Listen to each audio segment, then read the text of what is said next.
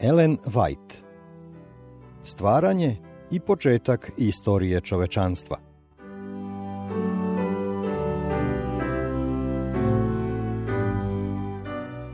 17. poglavlje Jakovljevo bežanje i izgnanstvo Ovo poglavlje zasnovano je na 1. Mojsijevoj 28 do 31.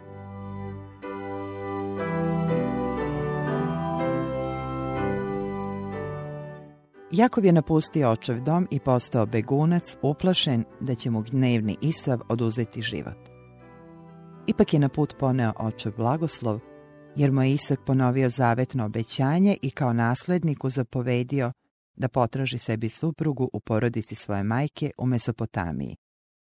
Krenuo je na svoj usamljenički put obuzet teškim brigama. Imajući samo štap u ruci, morao je da pređe stotine kilometara kroz zemlju naseljenu divljim, skitačkim plemenima. Mučen grižom savesti i strahom, trudio se da izbegne ljude da mu gnevni brat ne bi ušao u trag. Plašio se da je zauvek izgubio blagoslove koje je Bog nameravao da mu da, a i Sotona se našao u blizini da ga muči iskušenjima. Drugog dana putovanja veče ga je zateklo daleko od očevog šatora. Osjećao se kao prognanik, a znao je da za svoje nevolje može okriviti samo svoje pogrešne postupke. Tama očajanja obuzela je njegovu dušu, pa se jedva usuđivao da uputi svoje molitve Bogu. Bio je očajnički usamljen da je više nego ikad u životu osjećao potrebu za Božijom zaštitom. Plačući, i s dubokom skrušenošću priznao je svoj greh i zatražio neki dokaz da nije potpuno odbačen. Ipak, njegovo izmučeno srce još nije našlo utehu. Izgubio je poverenje u sebe, a plašio se da ga je odbacio i Bog njegovih otaca. Međutim, Bog nije zaboravio Jakova. Njegova milost je i dalje tražila ovog zalutalog sumnjičavog slugu. Pun saučešća, Gospod je Jakovu otkrio ono što mu je najviše trebalo, spasitelja. Jakov je grešio, ali mu je srce bilo puno zahvalnosti kada je video da postoji način da ponovo stekne Božiju naklonost. Umoran od putovanja, begunac je legao na zemlju i umjesto uzglavlja stavio kamen pod glavu. Dok je spavao, usnio je lestvice, blistave i sjajne koje su podnožjem bile oslonjene na zemlju, dok im je vrh dosezao do neba. Anđeli su se po njima penjali i silazili, a iznad njih je stajao gospod slave koji je progovorio sa neba. Ja sam gospod Avrama, oca tvoga i Bog Isakov. Zemlju na kojoj je ležao kao progranik i begunac, gospod je obećao njemu i njegovom potomstvu uz uveravanje. Svi narodi na zemlji blagoslovit će se u tebi i u semenu tvome. Ovo obećanje bilo je dato Avramu i Isaku, a sada je ponovljeno Jakovu. I tada, uzimajući u obzir njegovu sadašnju usamljenost i teško očajanje, Bog mu je uputio reči utehe i ohrabrenja. I evo, ja sam s tobom i čuvat ću te kuda god pođeš i dovešću te natrag u ovu zemlju, jer te neću ostaviti dokle god ne učinim što ti rekoh. Gospod je znao kakvim će pokvarenim uticajima jako biti izložen, kakvim opasnostima okružen. U svojoj milosti, on je ovom skrušenom prognaniku pokazao budućnost tako da može da shvati namere koje ima s njim i da bi se pripremio za borbu protiv iskušenja koja će se sigurno javiti dok bude živeo među idolopoklonicima i spletkarima. Tako će uvek imati pred očima visoka merila koja treba da zadovolji, dok će ga saznanje da Bog preko njega želi da ostvari svoje namere stalno podsticati da ostane veran. U ovom viđenju Jakovu je pokazan plan otkupljenja, ali ne potpuno, jer mu je bilo otkriveno samo ono što je bilo važno za njega u to vreme. Tejanstvene lestvice koje su mu pokazane u snu bile su one iste koje je Hristo spomenuo prilikom razgovora sa Natanailom. Od sada ćete vidjeti nebo otvoreno i anđele Božije gde se penju i silaze k sinu čovečijem. Sve dok se nije pobunio protiv Božije vladavine, čovjek je održavao nesmitanu vezu sa Bogom. Ali greh Adama i Eve odvojio je zemlju od neba, tako da čovek više nije mogao da razgovara sa svojim stvoriteljem. Ipak svet nije bio prepušten samome sebi, niti ostavljen bez nade. Lestvice predstavljaju Hrista, posrednika preko kojeg će se veza ponovo uspostaviti. Službeni anđeli ne bi mogli da održavaju vezu sa grešnim ljudima, da on svojim zaslugama nije premostio provaliju koju je greh načinio. Slabog i bespomoćnog čoveka Hristos je povezao sa izvorom beskrajne snage. Sve to bilo pokazano Jakovu u snu. Iako je odmah shvatio deo tog otkrivenja, njegove velike i tajanstvene istine morao je da proučava čitavog života, da bi mu one postepeno postajale sve jasnije. Jakov se prenuo iza sna, okružen dubokom noćnom tišinom. Blistave prilike iz njegovog viđenja su nestale. Njegovom pogledu nudili su se jedino nejasni obrisi usamljenih brežuljaka koji su ga okruživali i nebo puno sjajnih zvezda iznad njega. Ali ispunjavalo ga je svečano saznanje da je Bog sa njim. Njegova nevidljiva prisutnost osjećala se na ovom usamljenom mestu. Jakov je prošaputao. Zacelo je gospod na ovom mestu, a ja ne znadoh. Ovde je doista kuća Božija, a ovo su vrata nebeska. I uste Jakov ujutru rano i uze kamen što beše metnuo sebi pod glavu i utvrdi ga za spomen i preli ga uljem. U skladu sa običajem obeležavanja važnih događaja, Jakov je podigao spomenik Božjoj milosti, tako da je kasnije, kad god bi prolazi ovim krajem, mogao zastati da se pomoli gospodu na tom svetom mestu, koje je nazvao Vetilj ili Božja kuća. Sa dubokom zahvalnošću ponovio je obećanje da će Bog biti s njim i onda je dao i svečani zavet. Ako Bog bude sa mnom i sačuva me na putu kojim idem i da mi hleba da jedem i odela da se oblačim, i ako se vratim u miru u dom oca svoga, gospod će mi biti Bog. I kamen ovaj koji utvrdih za spomen bit će dom Božiji i što god mi daš, od svega ću deseto dati tebi. Jakov ovde nije pokušavao da ugovori uslove pod kojima će služiti Bogu. Gospod mu je već obećao blagostanje i njegov zavet bio je izraz iskrene zahvalnosti za uveravanje u Božju ljubav i milost. Jakov je osjećao da Bog ima neka prava na njega i da ih on mora priznati, ali da nečim mora uzvratiti i za posebne znake božanske naklonosti koja mu je bila ukazana. Tako svaki blagoslov koji dobijamo zahteva da nečim uzvratimo začetniku svakog našeg dobra. Hrišćanin bi trebalo da često razmatra svoj protekli život i da sa zahvalnošću seća se svojih dragocenih iskustava koje je stekao sa Bogom. Kako mu je Bog pomogao u nevoljama, kako je pred njim otvarao vrata, kako je sve izgledalo mračno i odbojno, kako ga je osvežavao u trenucima kada je već gubio svest. Sva ta iskustva treba da smatra dokazima neprestanog staranja nebeskih anđela. Imajući u vidu sve ove nabrojene blagoslove, hrišćanin treba da se pita iz dubine svog poniznog i zahvalnog srca šta ću vratiti gospodu za sva dobra koja mi je učinio. Psalam 116.12 Svoje vreme, svoje sposobnosti, svoju imovinu treba da posvetimo isključivo onome koji nam je sve te blagoslove predao na upravljanje.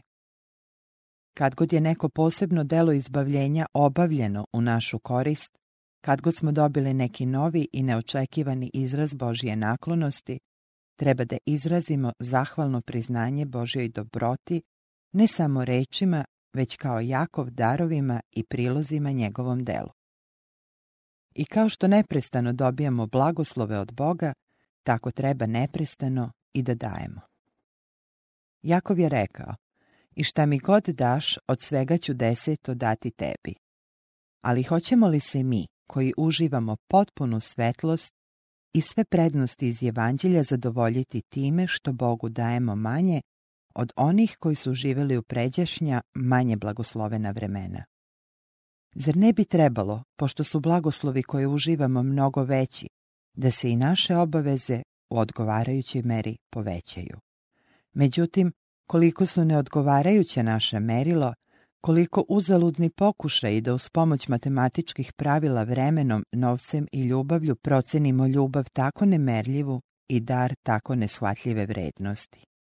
Deseti deo za Hrista, omršave li nagrade, sramotne li naknade za ono što je tako skupo plaćeno. Sa krsta na Golgoti Hristos poziva na neograničeno posvećenje. Sve što imamo, sve što jesmo, treba da bude posvećeno Bogu. S novom i trajnom verom u Božja obećanja, siguran u prisutnost i vođstvo nebeskih anđela, Jakov je nastavio putovanje u zemlju istočnu, prva Mojsijeva 29.1. Ali koliko se njegov dolazak razlikovao od dolaska Avramovog poslanika pre skoro stotinu godina. Sluga je došao s povorkom pratilaca na kamilama, s bogatim darovima u zlatu i srebru, a sin je stigao kao usamljeni putnih ranjevih nogu bez ičega osim štapa u ruci. Kao nekad Avramov poslanik, Jakov je zastao kraj studenca i tu sreo Rahilju, Lavanovu mlađu čerku. Ovoga puta Jakov je njoj učinio uslugu, odvalivši kamen sa studenca i napojivši stoku. Pošto se predstavio kao rođak, bio je srdačno primljen u Lavanovom domu. Iako je došao bez imanja i bez pratnje, nekoliko sedmice je bilo dovoljno da pokaže marljivost i veštinu, pa ga je Lavan nagovorio da ostane. Bilo je dogovoreno da će služiti sedam godina i tako dobiti Rahiljinu ruku. U ta stara vremena, običaj zahteva od mladoženje da u skladu sa svojim mogućnostima, pre nego što se odobri bračni sporazum, ocu svoje devojke plati dogovorenu svotu novca ili njenu vrednost u drugim dobrima. Na to se gledalo kao na osiguranje bračne veze. Očevi su smatrali da sreću svojih kćeri ne mogu poveriti ljudima koji nisu u stanju da izdržavaju porodicu. Ako nisu pokazali dovoljno sposobnosti i energije da upravljaju poslovima ili da steknu stoku i zemlju, plašili su se da će i kasnije pokazati se kao nedostojni. Međutim, postojao je način da se ispitaju i oni koji nisu mogli da plate za ženu.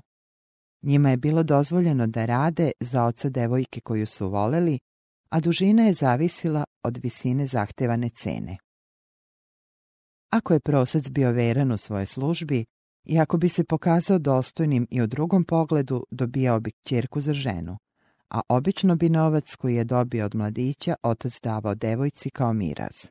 Međutim, u slučaju Rahilje i Lije Lavan je sebično zadržao miraz koji im je pripadao. One su mislile na to kada su neposredno pred odlaska iz Mesopotamije kazale prodao nas je, pa je i naš novac jednako jeo taj stari običaj. Iako je ponekad bio zloupotrebljavan kao u Lavanovom slučaju, ipak je davao dobre rezultate. Kada je od prosaca zahtevano da rade da bi stekli nevestu, sprečavali su se prenagljeni brakovi i pružala mogućnost da se ispita dubina njihovih osjećanja, kao i njihova sposobnost da se postaraju za svoju porodicu. Budući bračni drugovi pre braka često nemaju dovoljno mogućnosti da upoznaju navike i sklonosti svog partnera i zato, bar što se tiče svakodnevnog života, ostaju potpuni stranci sve do trenutka kada sjedine svoje živote kod oltara. Mnogi shvataju, ali prekasno, da nisu prilagođeni jedno drugome i doživotna nesreća je rezultat njihove zajednice. Žena i deca često trpe zbog lenjosti i nesposobnosti ili poročnih navika muža i oca. Da je karakter prosce bio ispitan pre braka u skladu s nekadašnjim običajem, sprečena bi bila velika nesreća.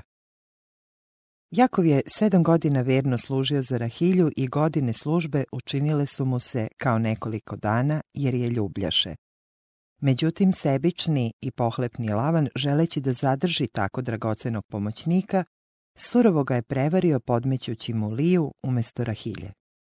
Činjenica da je Ilija učestvovala u prevari navela je Jakova da pomisli da je nikada neće zavoleti.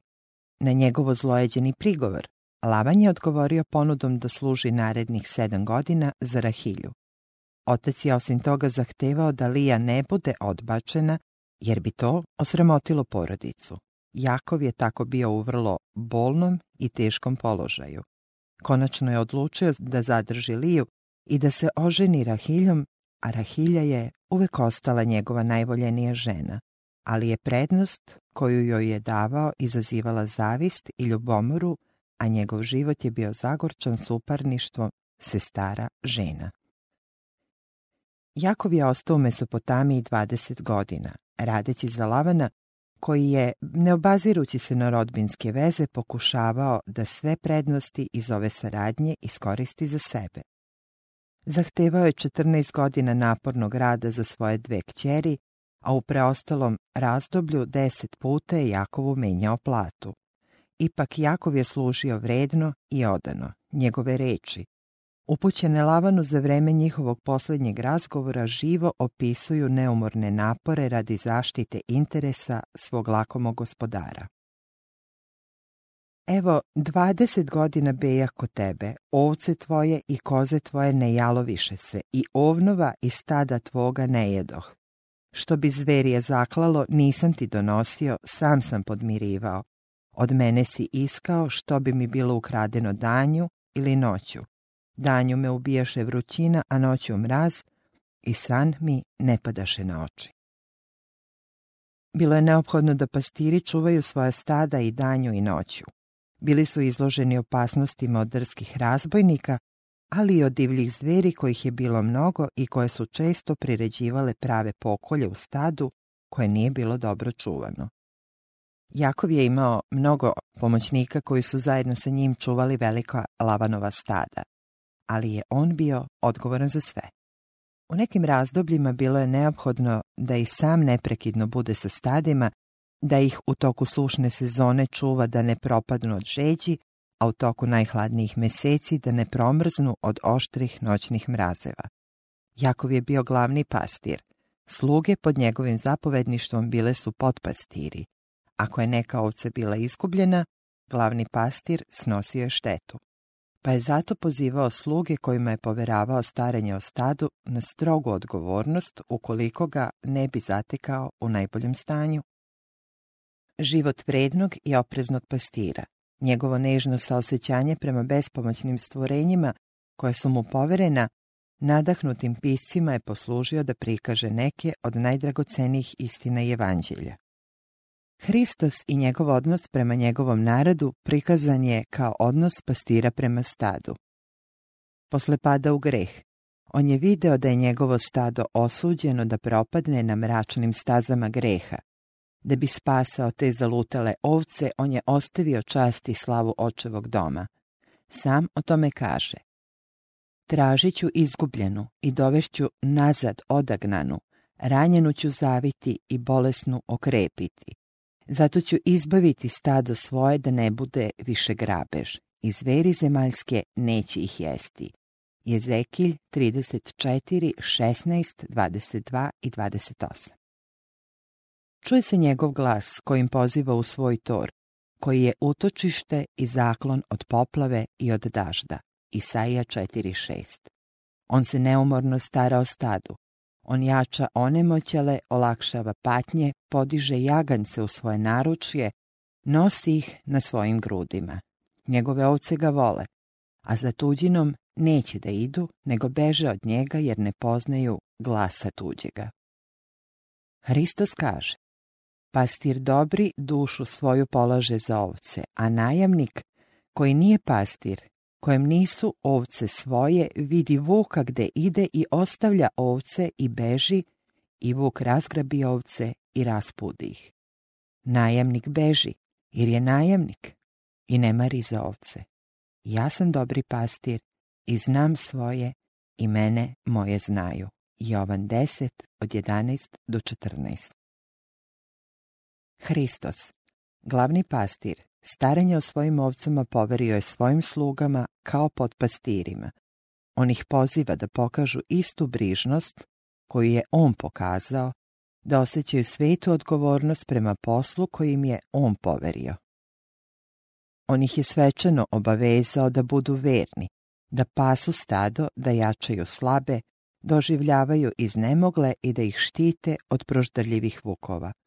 Da bi spasao svoje stado, Hristos je položio svoj život.